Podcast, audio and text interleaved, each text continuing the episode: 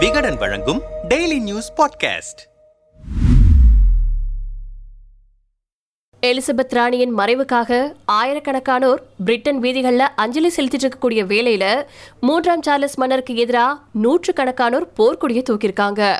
Not my king என்னுடைய மன்னர் இல்லை அப்படிங்கிற பதாகைகளை ஏந்தி புதிய மன்னருக்கு எதிர்ப்பு தெரிவிச்சுட்டு வந்துட்டு இருக்காங்க நாட் மை கிங் அப்படிங்கிற ஹேஷ்டேக்கும் ட்விட்டர்ல இப்ப ட்ரெண்ட் ஆயிட்டு வந்துட்டு இருக்கு எதுக்காக இந்த எதிர்ப்பு? அதை பத்தி விரிவா இந்த பதிவுல பார்க்கலாம். நாட் மை கிங் போராட்டம்.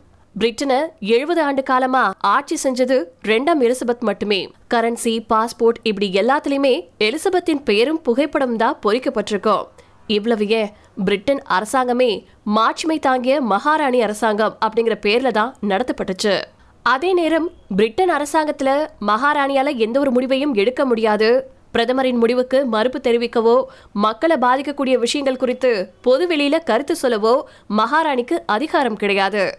மொத்தத்துல அதிகாரமற்ற ஒரு அலங்கார பதவி தான் பிரிட்டன் முடியாச்சு.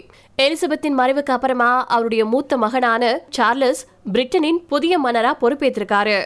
அவர் பொறுப்பேற்ற மறுநாளே நாட் மைக்கிங் அப்படிங்கிற பதாகைகளோட முடியாட்சிக்கு எதிராக குரல் கொடுக்கறவங்க கொடி பிடிக்க தொடங்கிட்டாங்க.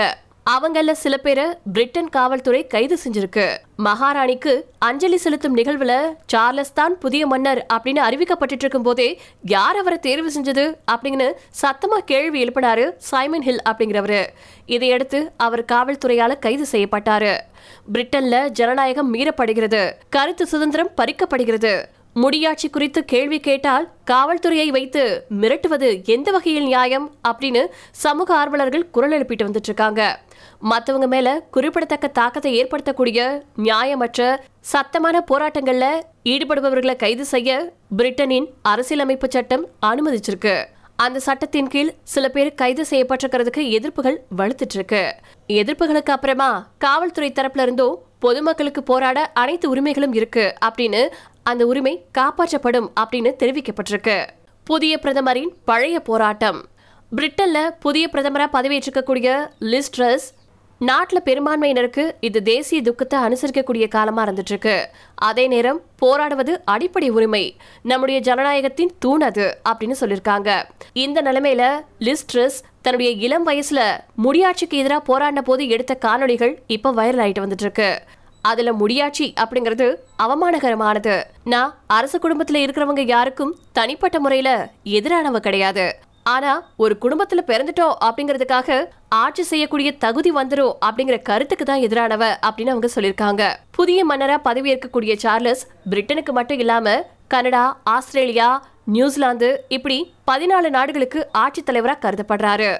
பிரிட்டிஷின் காலனி நாடுகளாக இருந்து விடுதலை பெற்ற இந்தியா உள்ளிட்ட நாடுகள் அடங்கிய காமன்வெல்த் கூட்டமைப்பின் தலைவரும் இனி சார்லஸ் தான் நவீன சமுதாயத்துல மன்னராட்சி முறை ஒழிக்கப்பட வேண்டும். அரசாங்கத்தின் தலைவரை மக்கள் தேர்ந்தெடுக்கும் குடியரசா பிரிட்டன் மாறணும் அப்படிங்கறதா மன்னராட்சி முறையை எதிர்க்கும் பிரிட்டன் மக்களின் கோரிக்கையே. முடிவுக்கு வருமா? முடியாட்சி? பிரிட்டன் முடியாட்சிக்கு எதிரான குரல்கள் இப்போ இல்லை. பதினெட்டாம் நூற்றாண்டுல இருந்தே ஒழிச்சிட்டு தான் இருக்கு அந்த சமயத்தில் ஏற்பட்ட பிரெஞ்சு புரட்சியால ஈர்க்கப்பட்ட தாமஸ் பெயின் அப்படிங்கிறவரு பிரபுத்துவ நில உரிமையை சீர்திருத்தம் செய்யணும் புதிய அரசியலமைப்பை உருவாக்கணும் அப்படின்னு குரல் கொடுத்திருக்காரு. அவருக்கு சில பேர் ஆதரவும் தெரிவிச்சிருக்காங்க. ஆயிரத்தி எட்நூத்தி முப்பத்தி ஏழுல பிரிட்டன் மகாராணியா பொறுப்பேற்ற விக்டோரியாவின் ஆட்சி காலத்துல முடியாட்சிக்கு எதிரான உணர்வுகள் அதிகரிச்சிச்சு. விக்டோரியாவின் மகன் ஆல்பர்ட் எட்வர்ட் சூதாட்டத்தில் ஈடுபட்டது. காதல் துரோகங்கள் செஞ்சது உள்ளிட்டவற்றால் அரச குடும்பத்துக்கு அவ பேர் உண்டாச்சு. தொடர்ந்து அப்பப்போ முடியாட்சிக்கு எதிரான குரல் வந்துகிட்டே தான் இருக்கு. இப்போ சார்லஸ் மன்னரானதுக்கு அப்புறமா திரும்பவும் அந்த எதிர்ப்புகள் ஓங்கி ஒழிக்க தொடங்கியிருக்கு. கனடா நியூசிலாந்து உள்ளிட்ட நாடுகள்லயும் பிரிட்டன் முடியாட்சிக்கு எதிராக சில பேர் போராடிட்டு வந்துட்டு இருக்காங்க பிரிட்டன் அரசர் தலைமை வகிக்கும் காமன்வெல்த் கூட்டமைப்புல இருந்து கூட பார்படாஸ் உள்ளிட்ட நாடுகள் கடந்த காலங்கள்ல வெளியேறியிருக்கு. அதே சமயம் முடியாட்சியை விரும்புறோம் அப்படிங்கிற பதாகைகளோட பல பேரும் எலிசபெத்துக்கு அஞ்சலி செலுத்த வந்திருக்கிறதையும் நம்மளால பார்க்க முடியுது. வி லவ் ராயல் ஃபேமிலி அப்படின்னு தீவிரமான அரச குடும்பத்தை நேசிக்கக்கூடிய மக்களும் பிரிட்டன்ல இருக்காங்க. தவிர முடியாட்சியை முடிவுக்கு கொண்டுட்டு வர அரசமைப்பு சட்ட திருத்தமும் தேவைப்படும். அதுக்கு ஒப்புதல் அளிக்கும் இடத்துல மன்னரே இருப்பாரு. சோ உடனடியா முடியாட்சி முடிவுக்கு வருவதற்கான சாத்தியங்கள் இல்ல அப்படின்னு பிரிட்டன் அரசியல் வல்லுநர்கள் சொல்லியிருக்காங்க. பிரிட்டன் அரச குடும்பத்துல இருக்கிறவங்களே இது தேவைதானா? அப்படின்னு சிந்திக்கும் போதுதான் அங்கு முடியாட்சி முடிவுக்கு வரும் போல.